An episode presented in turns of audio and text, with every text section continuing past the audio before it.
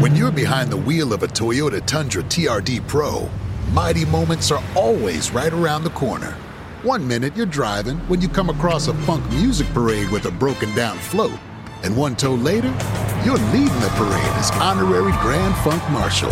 Oh, let's give a big yabba dabba doozy to the funky brother who saves the day. Make the most of each moment with a handsomely rugged Toyota truck like the Tundra TRD Pro.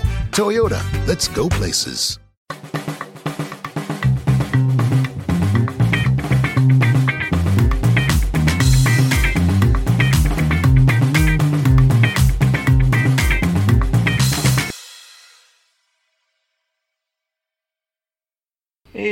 Dunque, eccoci qui, buongiorno Europa, buongiorno a tutte e a tutti con il quinto appuntamento di questo spazio quotidiano curato da, da Silent Check con, con amore per, per voi e ovviamente come non iniziare dai miei compagni di viaggio, quindi iniziamo sempre dal profondo nord.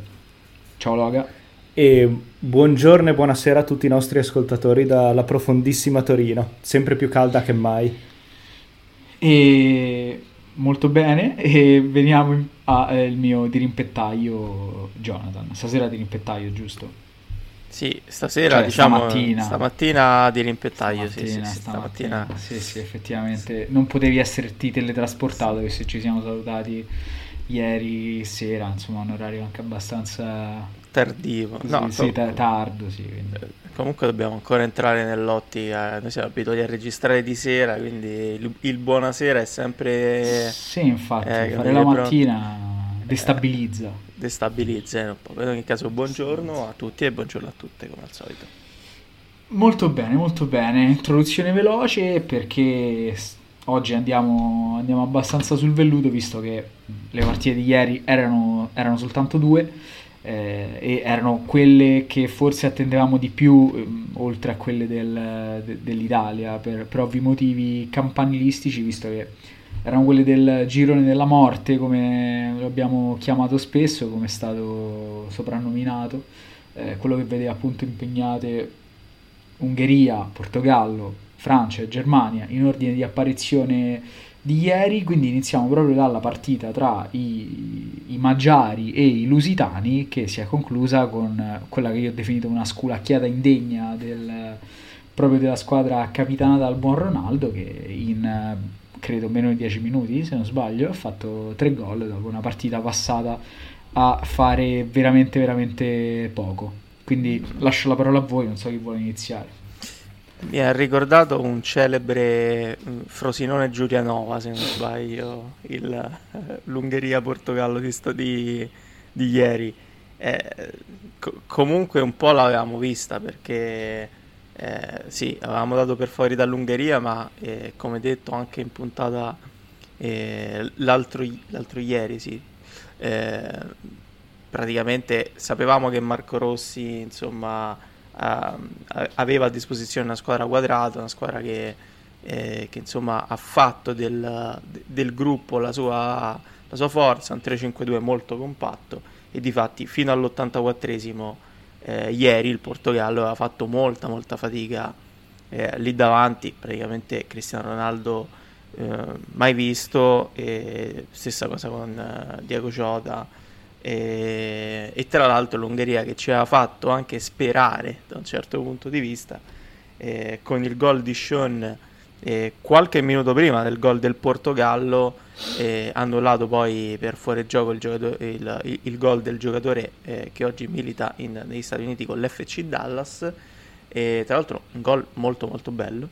E, e poi niente poi c'è stato il solito Portogallo europeo eh, insomma, è una caratteristica quella della squadra di eh, insomma, lusitana di, eh, di, di riuscire in qualche modo a, a sfangarla sempre. E stasera l'ha fatto, anzi, stasera, ieri l'ha fatto con eh, insomma col gol di Rafael Guerreiro, ma insomma, deviazione del, eh, del difensore del difensore ungherese Insomma, un vero peccato perché in realtà era una partita destinata allo 0-0, poi finisce con un passivo fin troppo eh, fin troppo eccessivo insomma, per, i, per i Maggiari che regala quantomeno a Cristiano Ronaldo il, il record di gol a, a, un europeo, quindi in ogni caso chapeau a, a, a, CR7 da questo punto di vista, ma io sottolineo quanto detto da te Flavio, ovvero Frosi, eh sì, Frosinone culone, Portogallo culone e, e così mettiamo l'explicit e via. Sì, non, eh, guarda, condivido davvero quasi ogni singola parola di quello che hai detto, nel senso che è stata una partita molto da 0-0 per certi versi. Il Portogallo, le sue occasioni se le era anche costruite durante la partita, ma fino a che l'Ungheria non si è vista annullare il gol è sembrato che davvero potesse reggere l'urto lusitano. Un minuto dopo davvero è cambiato tutto e a quel punto Raymond Bark e il Portogallo ha potuto dire benissimo la sua. Come hai detto te, Cristiano Ronaldo ha segnato la sua doppietta, parte già all'inizio de... in cima alla classifica marcatori e ha superato Platini per uh, numero di gol segnati, soprattutto poi per presenze, perché ce lo ricordiamo che eravamo piccoli, ma nel 2004 lui era già lì a segnare, quindi stiamo parlando veramente di un giocatore che nonostante un po' una chiusura, un finale di stagione in sordina, sta comunque dominando e mantenendo un po' il tono de- delle partite perché se lo, and- se lo, andiamo a vedere anche nel 2018 al mondiale nelle prime tre partite del girone si diceva mamma mia perché continuava a, a mantenere sempre sul pezzo la sua squadra sarà molto interessante poi vederlo nelle prossime due gare contro le vere due eh, partite dalle decisioni importanti. Beh, comunque va detto che già quella di, di, oggi, di oggi pomeriggio, è stata una partita importante ai fini del, del, del girone, almeno dei risultati che porterà il girone, perché il Portogallo facendo tre gol all'Ungheria e su, incassandone zero si mette in una posizione di, diciamo comoda in attesa di giocare contro una, una Francia che è superiore sulla carta, ma eh, comunque, comunque, deve giocarsela, e una Germania che ne parleremo poi, ma comunque stasera non è che abbia dato questa impressione di, di, di enorme solidità. In più, comunque, Ronaldo sì, ha giocato una partita direi quasi anonima, per, se non anonima del tutto, per, per buona parte dei, dei 90 minuti, però poi ha ha messo a segno quei due gol che comunque non solo gli hanno consentito di diventare, cioè, di infrangere le, gli ennesimi record della sua carriera, ma anche comunque di, eh, di lanciarsi, direi discretamente, sappiamo che lui vive molto su questi... Eh, su queste creste dell'onda eh, improvvise e quasi così, estemporanee a volte, perché poi è chiaro, segni sul rigore, il terzo lo fai così quando l'Ungheria già da tempo mollato i remi in barca, dopo tra l'altro quello shock del, del gol annullato, e anche io e Jonathan che eravamo lì davanti siamo passati veramente nell'arco di pochi istanti da, dalla gioia più pura alla delusione. E, insomma, partita, partita strana, però il Portogallo si, si mette comodo ad aspettare gli altri sulla riva del fiume. Eh sì, ehm, è, un pec- è, un peccato e in realtà è un risultato che fa comodissimo al Portogallo perché comunque tre gol di scarto per come si era messa la partita sembravano impensabili e visto che il girone insomma la differenza di sarà probabilmente determinante per il passaggio del turno, quantomeno per capire le gerarchie nel passaggio del turno, eh, quello di il risultato portato a casa da Fernando Santos credo sia eh, fondamentale da questo punto di vista. Però insomma il Portogallo è questo eh, e è pericoloso anche per questo motivo. Insomma. Bene, direi che se non abbiamo altro da aggiungere su questa partita possiamo proiettarci alla seconda, quella che eh, almeno io davvero aspettavo con, con, moltissima ansia, mi, con ansia, insomma, con, con, con trepidazione, perché mi aspettavo comunque una partita vibrante, interessante da seguire. Non è che sia stata poi così così entusiasmante, ecco, diciamolo senza, almeno lo, lo dico senza troppi problemi, eh, però comunque si è risolta con, con un risultato, come abbiamo scritto su Twitter, anche a sorpresa rispetto a, ai pronostici della vigilia, almeno di, di, dei nostri ascoltatori, di chi, di chi, ha votato il nostro sondaggio, eh, però alla fine ha premiato comunque la squadra più forte sulla carta, non solo del girone, ma credo dell'intero torneo, visto che comunque eh, il risultato è stato di misura eh, con un autogol peraltro però poi la, la, prestazione della Francia rispetto a quella della Germania eh, ha davvero fatto capire quanto comunque i campioni del mondo in carica siano più, più in palla rispetto quasi a tutte le altre squadre. Non so quali ci mettete davanti voi magari mi dite anche questo sì, va detto come soprattutto queste partite più di quella che è stata la partita dell'Italia con la Turchia o l'Olanda con l'Ucraina o la Spagna con la Svezia abbia fatto vedere in positivo quanto la Francia sia una squadra solida comunque perché pur con le difficoltà della gara ha ha portato a casa il miglior risultato possibile con un, vabbè, con un autogol, ma comunque con altri due gol annullati prima da Mbappé e poi da Benzema che mh, dimostrano come la squadra c'è e possa, possa, girare, soprattutto poi con un giocatore come il, il parigino che si può pensare che possa essere il miglior giocatore dell'anno se continua a giocare su questi livelli?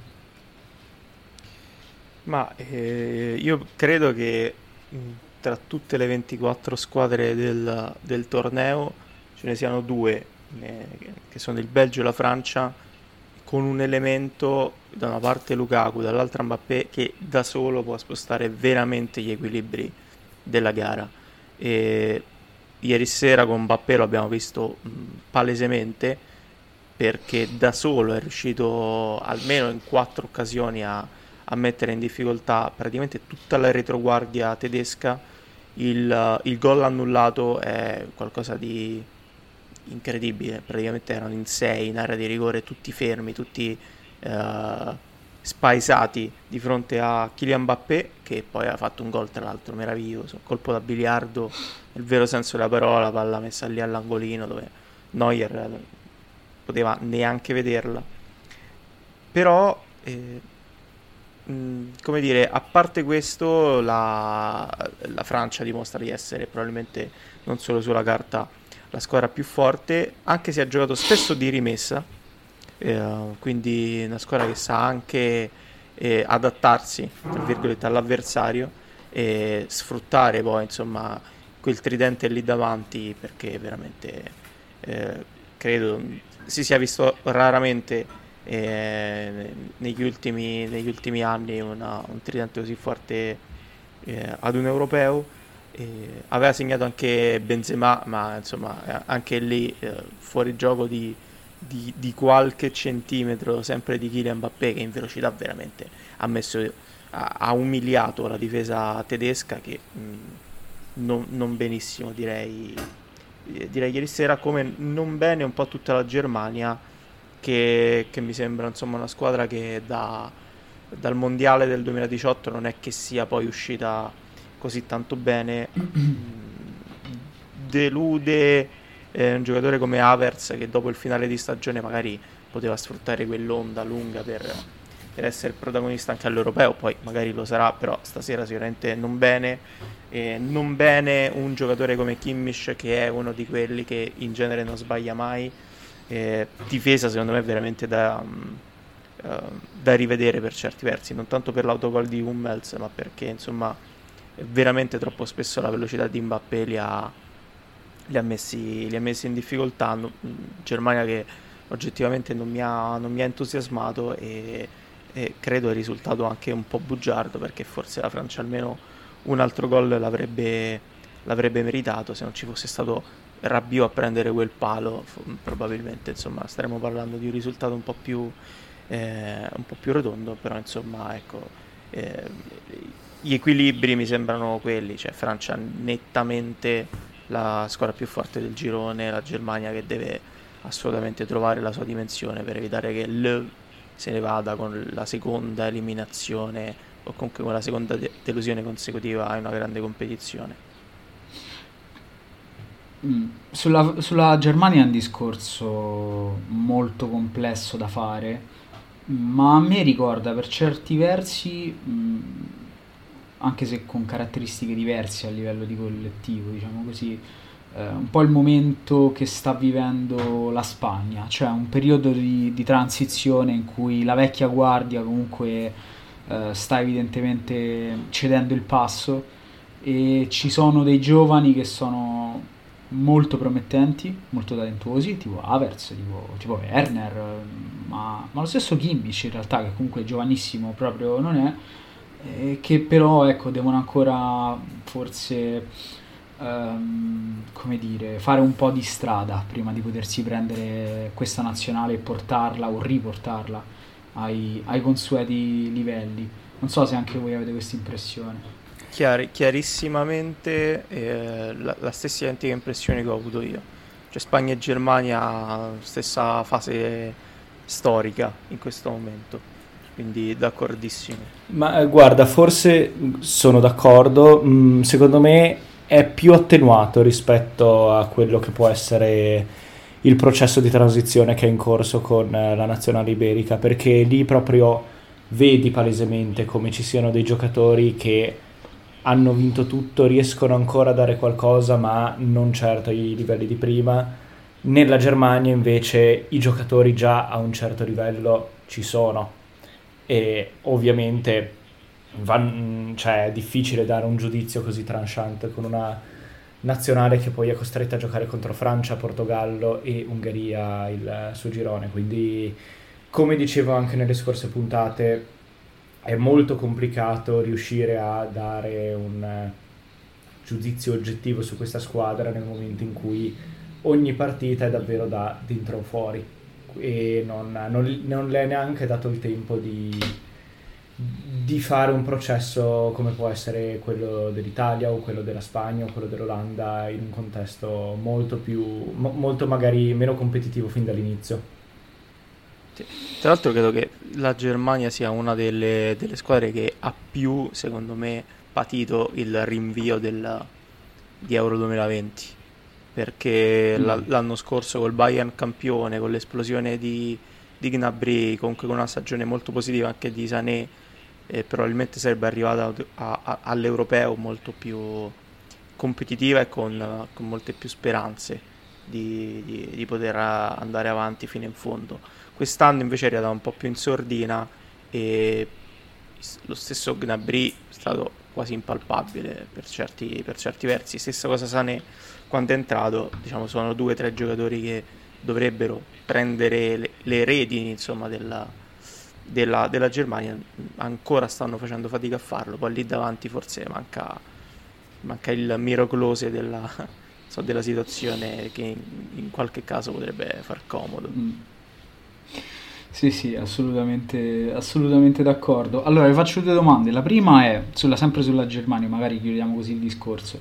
Per la Germania sarebbe peggio uscire mh, ai gironi, magari non rientrando tra le migliori terze, anche se credo che sia difficile, eh, oppure passare come una delle migliori terze e magari uscire agli ottavi contro una squadra, diciamo, media? Beh, eh, direi che uscire contro Francia, Portogallo e vabbè, anche Ungheria, diciamolo, non, non ci può essere in realtà una vergogna. Eh, sarebbe invece da fare un esame di coscienza nel caso poi dovesse uscire contro una squadra come, non me ne voglia Jonathan, ma l'Austria oppure l'Ungheria, eh, non l'Ungheria, la, eh, l'Ucraina oppure squadre di un blasone molto più basso. Lì in quel caso un discorso proprio sulla transizione andrebbe fatto anche approfonditamente. Ma credo che mh, non cambierebbe chissà quanto eh, da questo punto di vista, nel senso che poi con un'eliminazione ai, ai gironi o agli ottavi, eh, come dire, secondo me la, la Federcalcio tedesca sa perfettamente che con l'addio di Löw e con l'arrivo di, di Flick in panchina eh, insomma, si ripartirà, non dico da zero, ma insomma si ripartirà su, su, su nuove basi quindi boh, non, non, non saprei risponderti in realtà. Forse paradossalmente direi meglio uscire a gironi e, e, finirla così piuttosto che magari uscire agli ottavi malamente con una, una squadra diciamo eh, inferiore da questo punto di vista. Però insomma sono son discorsi che, che, pos- che, possiamo fare fra, fra, una decina di giorni e capire effettivamente se, se hanno o meno senso non sapevate rispondere o quantomeno eravate in difficoltà perché la mia era oggettivamente una domanda del cazzo, ma ora ve ne faccio un'altra subito dopo. Eh, ed è quella che vi ho fatto prima in realtà e che voi avete saggiamente svicolato, cioè quali squadre stanno meglio della Francia in questo momento. Mentre passa un aereo sopra casa mia, va tutto be- benissimo, lo sentirete probabilmente, proverò a coprirlo. È l'aereo della Germania che torna già a casa. Vabbè, no. sai, questo è un po' il nostro brand stando a Fiumicino. Sì, sì, sì, è, la nostra vita. eh, guarda, se, se, vuoi vado io. Eh, allora, dipende quello che intendi tu con... Mm, cioè, se intendi la forma fisica piuttosto che altro, piuttosto che come, come diciamo il complesso, facciamo come a livello di bioritmi, no? Non so vi ricordate i bioritmi che si facevano una volta. Sì, sì. Quindi eh, guarda, in questo momento ti direi, non per campanilismo, ma tra tutte le, le, 20 squad- le 24 squadre che, che, ho visto, l'Italia mi è sembrata quella eh, più in palla, anche dal punto di vista mentale. E, c- c'è molto entusiasmo eh, e, è palpabile anche in, uh, in campo, anche nel, nel, nel modo in cui gioca. Mi sembra la squadra in assoluto con un'identità con l'identità meglio definita in, uh, in questo momento. E quindi paradossalmente ti dico che in questo momento l'Italia è la squadra che più di tutte mi ha, mi ha, convis- mi ha convinto in questa, in questa, prima fase. E ti direi che insieme all'Italia forse ci metterei uh, forse la stessa Francia, perché comunque la Germania era un avversario differente dalla Turchia e e più per, più, più per, le individualità la Francia veramente mi sembra una squadra che da un momento all'altro possa stravolgere gli equilibri della partita, soprattutto con un uomo. Eh, stessa cosa che potrebbe fare il Belgio, paradossalmente, con Lukaku. Eh, quindi forse dico, ecco, queste tre Italia, Francia, Belgio, in questo momento, in quest'ordine. Sì, io volevo aggiungere il Belgio in questo caso, perché era quella che forse stavi omettendo e più che altro perché mi sembra anche che tra tutti i suoi giocatori ci sia proprio magari anche meno aspettativa rispetto a quella che poteva essere due anni fa o quattro anni fa e come dire anche un, un clima molto più disteso. Quindi tra tutte devo dire magari con l'Italia soprattutto nel primo tempo questa tensione si poteva palpare. Con il Belgio tutto ciò fino ad ora non è avvenuto con uh, la Francia comunque è stata una partita molto complicata, portata poi a casa, ma si può dire che comunque mh, mm, l'obiettivo sia vincere e, e null'altro, se no, tutto il resto sia considerato un fallimento, quindi dico forse il Belgio perché per il momento forse è quella che potrebbe essere considerata più un underdog senza poi un motivo apparente, se non proprio perché ha fatto passare il treno in passato. Beh, eh, non posso che concordare con voi, nel senso che avete citato le squadre che avrei citato io e quindi c'è poco da dire, non, non ho molto da aggiungere a quanto avete detto in questo momento. E non so se avete altro da invece da aggiungere. Io, io in a... realtà avrei altro da aggiungere per chiudere il, la, la, prima di passare alle partite di oggi, eh, perché è una riflessione che facciamo anche io e te, Flavio, oggi.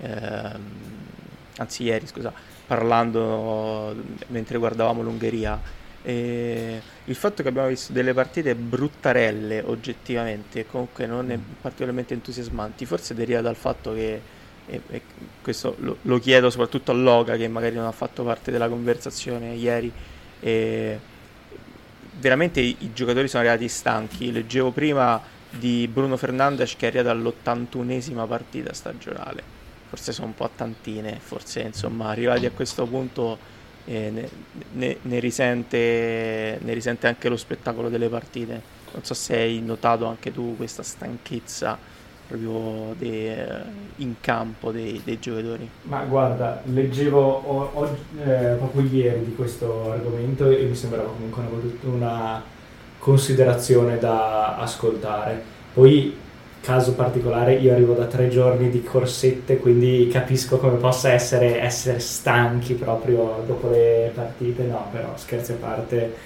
mm, può essere anche perché è stato un anno non tanto magari dalle tante partite quanto molto ravvicinato con la chiusura della passata stagione perché l'anno scorso si è concluso tutto l'anno ad agosto e tempo davvero tre, neanche quattro settimane e si è subito ritornati in campo con il campionato Champions. Sono giocatori che a conti fatti da marzo e aprile 2020 che davvero non, no, non è vero, perché comunque anche lì non è stato un effettivo riposo, però da, dal 2019 non hanno davvero un, uh, abbastanza tempo per, come dire, ricaricare le batterie e quindi da quel punto di vista può anche essere, mm, poi è il finale di stagione, è normale che ci sia un po', come dire, un uh, maggior rallentamento dei, dei, to- uh, dei toni, però può anche essere questo e poi il fatto che era la prima partita dopo due settimane di stop in cui probabilmente già lì erano arrivati con la lingua pinzoloni. Io a questa riflessione aggiungo una cosa cui in realtà ho pensato solo, solo dopo eh, rispetto alla nostra discussione Gio, ed è il fatto che dalla prossima stagione le partite aumenteranno perché la Champions League sarà più... Mm, no scusate, la Champions League non sarà più ampia. Eh, però ci sarà la, la, Conference League, quindi più squadre, più partite internazionali e poi uh, insomma nel 2022 ci saranno i mondiali, quindi ancora ci sarà meno tempo per arrivare diciamo pronti e, e carichi ai mondiali visto che c'è stata che la, la, insomma Euro 2020 è slittato di un anno ci saranno più partite durante le stagioni che, che seguiranno. E questo mi sembra un tema che forse qualcuno ai piani alti diciamo così dovrebbe, dovrebbe porsi per evitare che poi ecco, lo spettacolo offerto da, da competizioni internazionali eh, sia o non sia quello che, che, abbiamo visto in queste, perché è, poi effettivamente è vero, le partite veramente, veramente interessanti, tirate, ne abbiamo viste poche e quelle che abbiamo visto erano tirate perché magari le squadre erano molto stanche, quindi erano molto lunghe, lasciavano molti spazi. E sì, ne ha giovato lo spettacolo, ma non credo che ne abbia giovato la salute dei, dei calciatori. Sì, eh, d'accordissimo. Poi, tra l'altro, ovviamente Qatar 2022 sarà un, uh, cioè, la, la, maratona prosegue visto che praticamente fra un anno e mezzo uh, ci saranno insomma i, i, mondiali a novembre quindi anche lì la stagione sarà infinita. E boh, vedremo vedremo insomma. A, no, a, noi fa piacere vedere tante partite però eh, magari partite un po' più spettacolari e, dove sia meno, meno, palpabile la stanchezza in campo dei calciatori non sarebbe male ecco visto che la la UEFA, la FIFA, insomma un po' tutti hanno questo problema di spettacolarizzare un po' il calcio, visto che insomma le ultime vicende eh, potrebbe essere una riflessione interessante. Bene, eh, direi che abbiamo riflettuto abbastanza su, sulle partite di, di, ieri e direi di passare allora a quelle che vedremo oggi, eh, che sono tre, tornano ad essere tre come nei, nei giorni scorsi mentre c'è il solito boiler di Loga che ci, ci delizia con la sua, con la sua rumorosità, fa, fa, si prende il posto a Silent Prende la scena. Prende la scena, esattamente. Eh, dunque parliamo di eh, Finlandia-Russia alle 15, Turchia-Galles alle 18 e poi il big match, il main event della giornata, Italia-Svizzera alle 21. Eh, pronostici piuttosto secchi, piuttosto telegrafici? Magari non sull'Italia potete dilungarvi un po' di più. Ma allora su Finlandia-Russia direi che mh, questa volta direi che tutti i pronostici vanno per la federazione russa, nel senso che è già arrivata un vinci o vai a casa. La Finlandia sì ha vinto la partita precedente, ma con tutte le considerazioni che avevamo fatto, quindi direi che è una partita da X2 secondo me. Poi per quanto riguarda invece Turchia e Galles, mantengo ancora questa prima di passare all'Italia, dico che è una partita che, dove tutte e due le squadre dovranno usare un pochino di più, quindi penso che possa essere un 2-1 per la Turchia. Addirittura il risultato esatto. Coraggioso. Coraggioso. Ma io dico che sono due partite eh, potenzialmente eh, stra interessanti.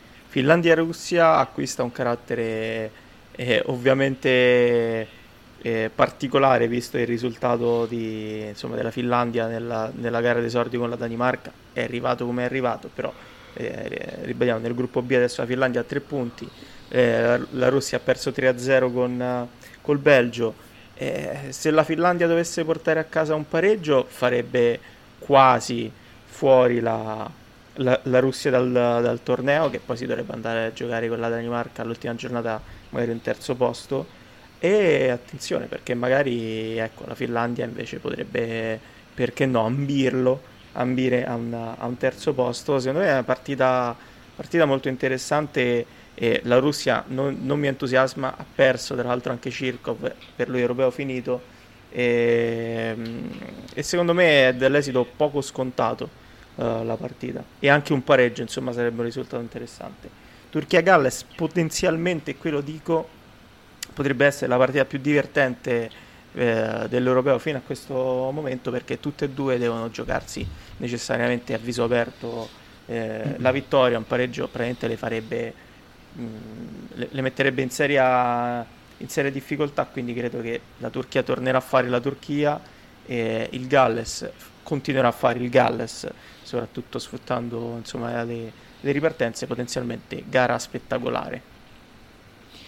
Eh, allora vado io veloce, provo i colpacci, dico che la Finlandia è, è in the hunt come si, come si dice in altri sport e eh, perché no, viste le condizioni disastrose direi de- della Russia, eh, potrebbe effettivamente provarci.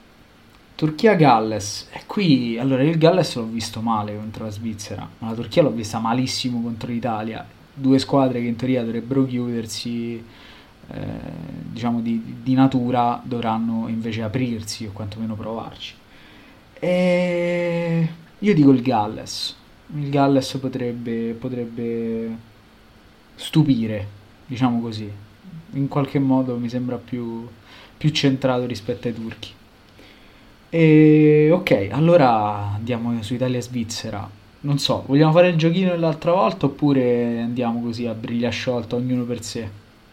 Ma io andrei a briglia sciolta, dai. E allora andiamo a briglia sciolta.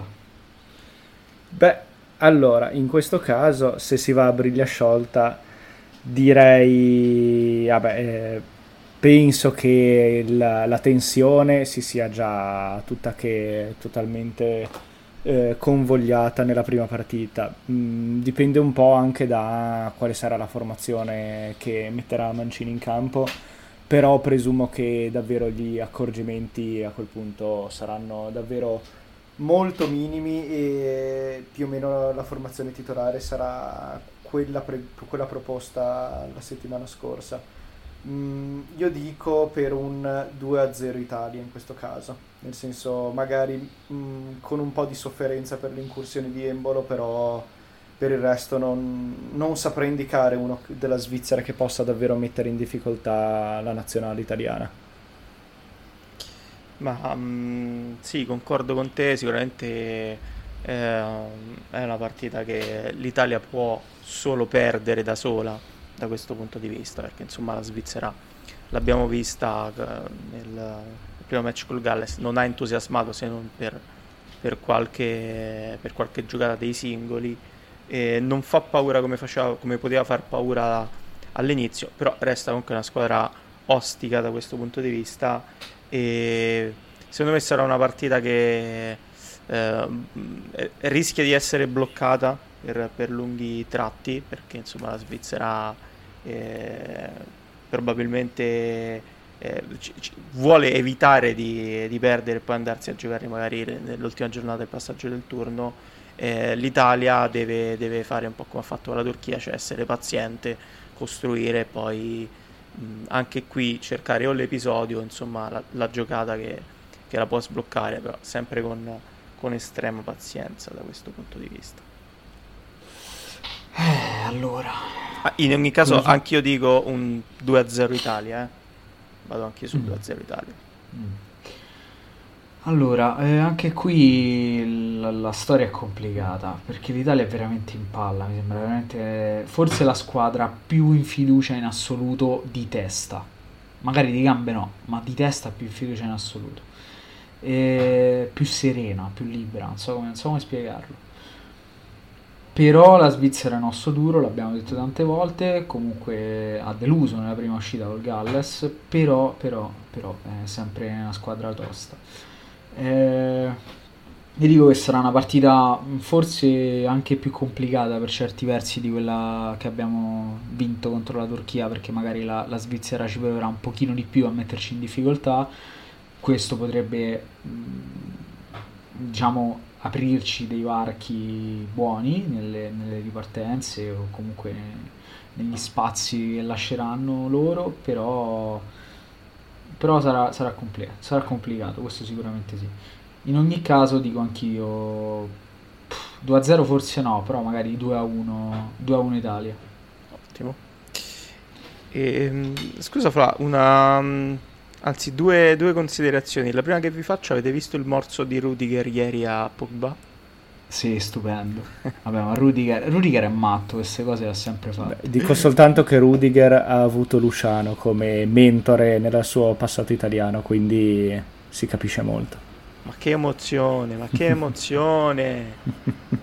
e, e l'altra invece si è... l'avevi sollevato tu, no? la il dilemma sul, su Arnautovic, eh, che insomma quell'esultanza polemica a quanto pare eh, se, l'è, se, l'è, presa con, con la mamma di Alioski, eh, che è di origine albanese, lui di, di origine serba, non corre sangue mh, buonissimo tra, dire, tra, tra albanesi e serbi e, e sembra che insomma Arnautovic abbia fatto prevalere la sua componente slava su quella, eh, su quella sburgica e quindi insomma rischia adesso una, una pesante squalifica. Eh, storie slave anche qui perché giustamente eh, c'è Macedonia, Albania, Serbia eppure il giocatore austriaco. È tutto meraviglioso. Ragazzi, è Arnautovic at his finest proprio. Arnautovic Arnautovicing, come, si, come direbbero i, i memers inglesi, diciamo così, anglosassoni. Vabbè, perché, la, perché la Slavia è uno stato dell'anima, eh, non è... Eh, esatto, esatto, no, non è un posto, non, non è un luogo geografico, è, è, un po' dentro ognuno di noi, ecco, chi non ha una parte un po', un po slava ha qualche problema secondo me. Vabbè, detta anche questa boiata direi che possiamo salutarci, siamo andati lunghini anche stamattina. Eh, ovviamente eh, io vi saluto qui, nel senso vi do appuntamento a, a domani, ricordando di seguirci sempre su tutti i nostri canali, su tutte le piattaforme, stavolta anticipo gli altri e ciao a tutte e ciao a tutti. Eh. Beh, eh... Anch'io... Ah, vai, Loga. Eh, beh, allora questo twist point non posso che dire tanti saluti ai nostri ascoltatori, alla prossima puntata e seguiteci su tutti i canali social. E buon europeo a tutti, come al solito. Ciao.